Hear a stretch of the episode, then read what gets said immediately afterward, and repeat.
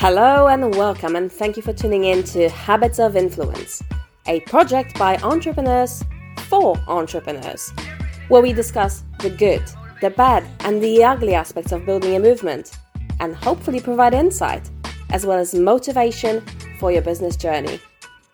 Through the combined expertise of 34 years in business, your hosts, Magdalena Hanna and Ian Menheimer, are here to empower and indirectly mentor you whilst you become the person others wish to follow.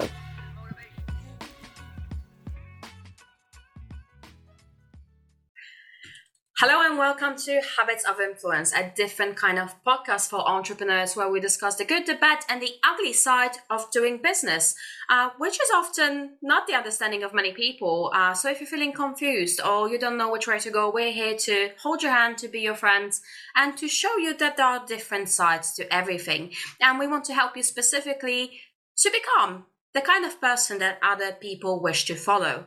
With you, as usual, in another episode, your co host, Magdalena Hanna and Ian Manheimer. Lovely to be with you again. And I wanted to discuss a topic that I wanted to discuss for quite a while, actually, from the very, very beginning, and that is overnight successes. Uh, I have my own opinion in regards to an overnight success, but I would like your thoughts on it, Ian. Would you like to start? Uh, sure. Um, you know, my my my main thoughts is overnight successes aren't really real. Does it happen? Yeah, there are a few people that maybe get this lucky streak and hit, hit this pot of gold, so to say. But true success takes a process. It takes time. It takes getting up, getting knocked down, falling, failing, rolling over in the dirt, and getting back up and trying again. And um, and not to put that in a negative sense. It's just it, you know, success. It, it takes time. It's it's one of those things that's developed. It's something that you know there's habits there's strategies there's different tools that we use to become successful. It's not just something that happens when we, start a business. And i think that's one of the things that happens oftentimes is people start a business and they just say oh i'm going to open my doors and people are just going to come and i'm going to be rich. And that's not the way it works. You know people in order to buy from us or to support our business have to know we exist and that doesn't happen the minute we open our doors. Of course, we can advertise and do all the stuff, but there takes there's other things that have to happen in order for us to grow and be successful. Absolutely. It's that no like, and trust factor everybody talks about, right? So it's not just about building something that people need or want. It's not just about positioning yourself properly, but it's about building those relationships, um, making assurances for people that you are in fact a good choice for them to move forward with whatever product or service you offer right? So it's not just a case of created and they come but it's it's actually a little bit more complex and it requires uh, a little bit of mindset a little bit of actual strategy. Um, you know it, it is a set of things that you need to do but also what i wanted to mention is that i think the reason why people think like that in the first place is because there's a lot of you know gurus and and people who are very far along in a way in what whatever niche or, or market um, because there's there's people from every single market that obviously have achieved massive success uh, who are claiming that you know, there is such a thing as overnight success. And as you said, sometimes it happens, most of the time it doesn't. Uh, and it's a case of you determining what drives you to actually go into business. Is it the money? Is it the houses? Is it the accolades? Or is it something deeper, something underlying, like, you know, leave, wanting to leave a legacy or wanting to create something for others? What is the driver behind your why to go in a, in a business in the first place? A little bit deeper than just you know sitting down with your laptop on a beach and just having the time freedom. Yeah and it, it's funny you talk about the gurus and the people and oh if you just sign up for my whatever program by tomorrow you're going to have 500 leads in your inbox and and this and that and and yeah that i mean even if you even if that was true you know it's what are you going to do with those 500 leads? How are you going to reach them how are you going to connect with them? How are you going to get those leads? And and we, you know it's funny because I, I i come at this from a non-international standpoint right? There there are businesses that work on a global level and they're going to have a much different perspective than maybe you or i maybe not so much on a personal level but getting out there and getting known and that's where your sales and marketing comes in. You know does it happen overnight? No. There's going to be processes that need to take place. There's going to be, you know, your your growth. There's going to be organic growth, and there's going to be paid growth, right? You we can all go to Google and pay for ads and and marketing, or go on Amazon and and however we do it to to market our our product or services. But there are there are steps that need to be taken to get to where we want to go. And um, that's that's one of the things what I love about you is that is your specialty, right? You're a sales and marketing. I would say you're a sales and marketing guru. You're amazing at what you do. Oh, and, guru by all means. I, I've never aspired to even. you're good at what you do, is what I'm saying. And and it's it's understand understanding the process of what it takes to get people to a level of success that they want to be at. And you're you are very good at doing that. Is what I'm. I guess what I was trying to say. And understanding as if if you are an entrepreneur and you're just starting out or even if you've been in business for a while and aren't necessarily where you want to be, understanding that that's okay. It's understanding that it's going to be a, a process, it's going to be learning, it's going to be growing. It's going to, sometimes we hit this wall or this plateau and we feel like we're just stuck and we just think oh, we're ready to throw in the towel. And um, I like to use the, the, the thought process of like Rocky Balboa, right? He gets hit, and it's not how many you know it's not how hard you get hit but it's how how many times you can get hit and keep moving forward or whatever that quote is. It's a famous quote. And and as entrepreneurs it's it's, it's very easy and oftentimes we just want to give up. It's you know what? We we feel like we just can't do it or we can't be successful, and that's where understanding ourselves and saying, okay, maybe I don't know everything, and maybe saying I need help comes in because I know when I started my business, I knew every. I thought I thought I didn't really know everything. I thought I knew everything, yeah. and and it really comes down to understanding that as even just in life in general, but as a business owner, we don't know everything. And it's okay to ask for help. And when we start realizing how much we don't know, that's where we start to really grow and, and our business will grow because we're going to seek the help of people who have the experience that we need. We're going to seek the help of people who maybe are in our industry that that are successful and where we want to be. And then they can give us their tips or pointers or you know sometimes they'll do it for free sometimes we have to pay for that but getting to the point where pe- we can say I need help and actually being willing to accept the help to get to where we want to be. That's when our big business will start to grow. That's when we'll start to magnify. That's when our sales will start coming in. That's when our we can start automating and duplicating and and and really scaling up that higher level. You know, but we've got to start with our foundation, and without that foundation, we're we're kind of doomed from the beginning.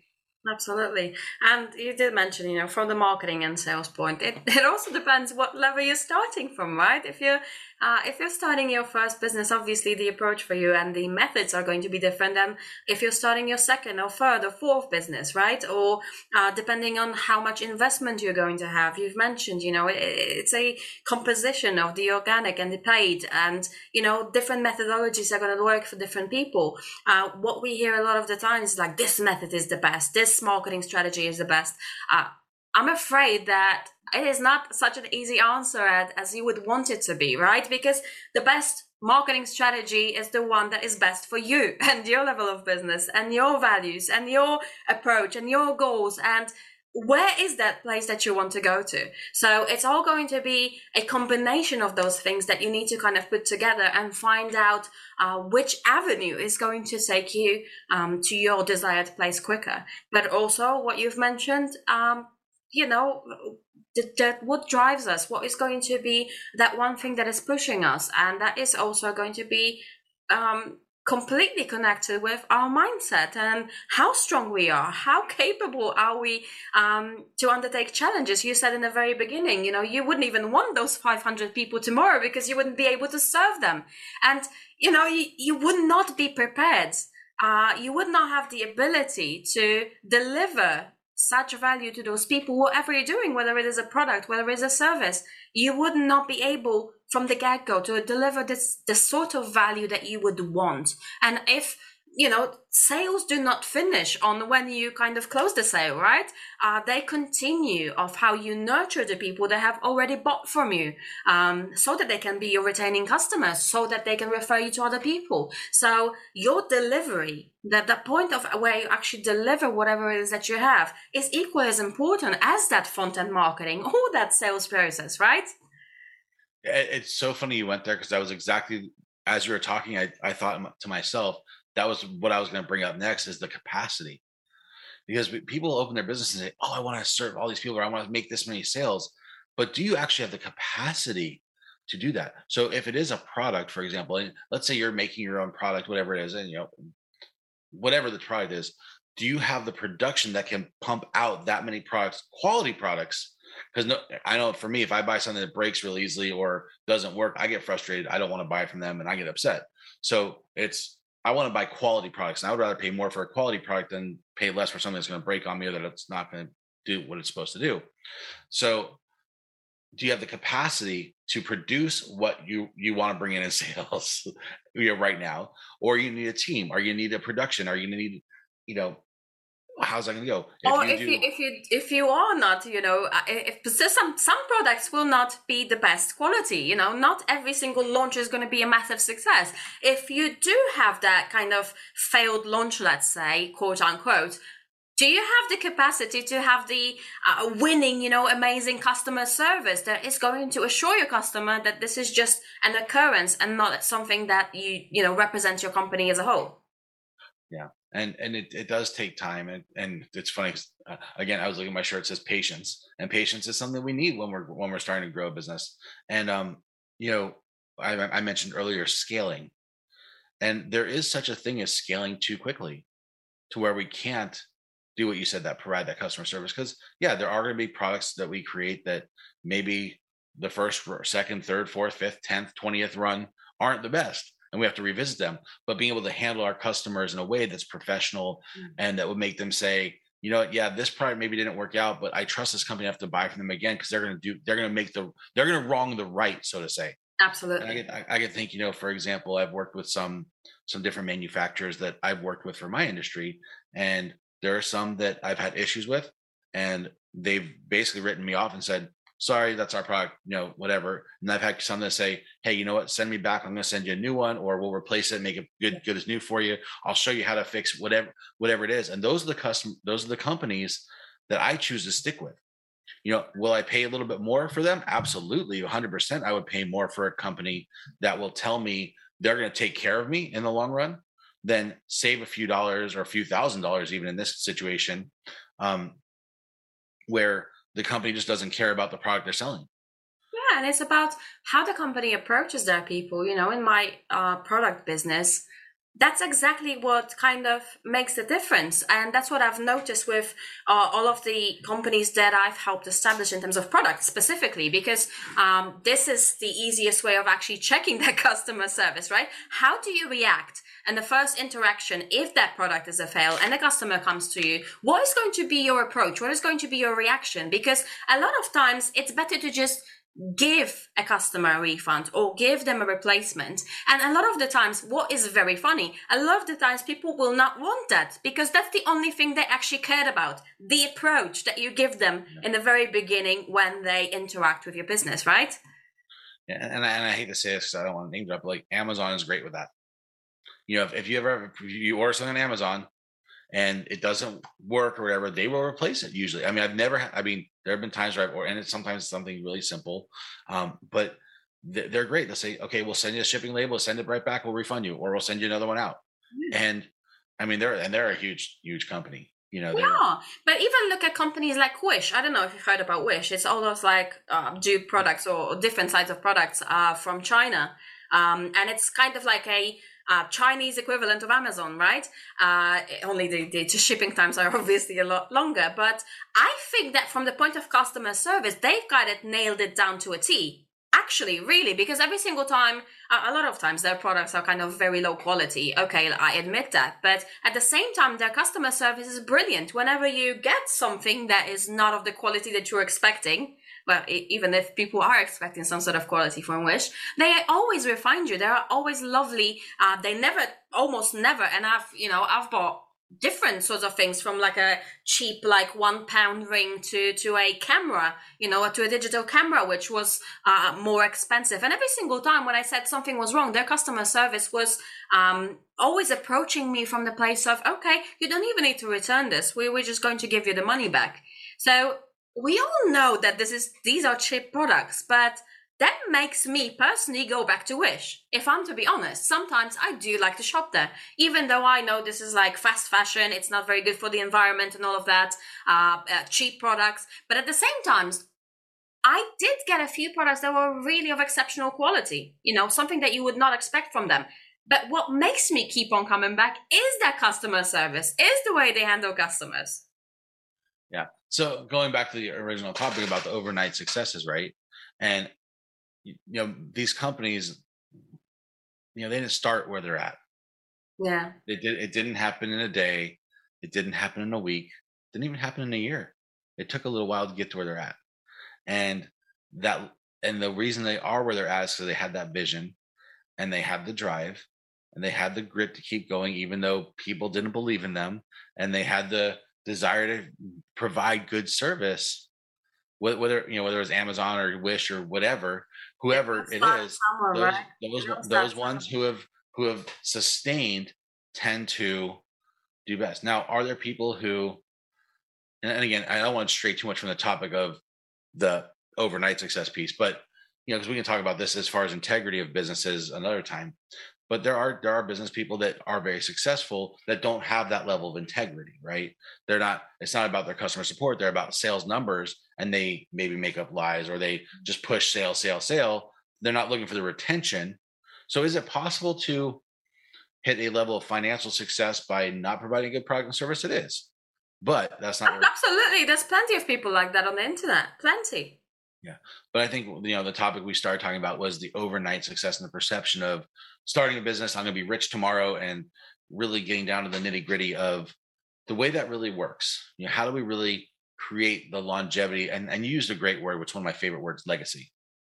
How do we create that legacy for ourselves? How do we create that, that longevity that people want to support our brand or our business or whatever it is because of what we provide?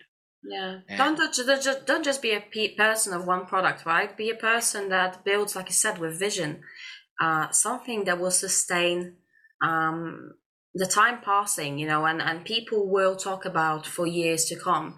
It's not about just getting into business for a moment. And those people who achieve the quote unquote overnight success are actually the people who work the hardest and the longest. They have not achieved their overnight success. A lot of times they've set up multiple companies before they were able to say, um, yeah, it was easier this time than it was the four, you know, previous times when we were starting businesses. But that doesn't mean that it didn't require work and, um, and consistency and grit and overcoming challenges.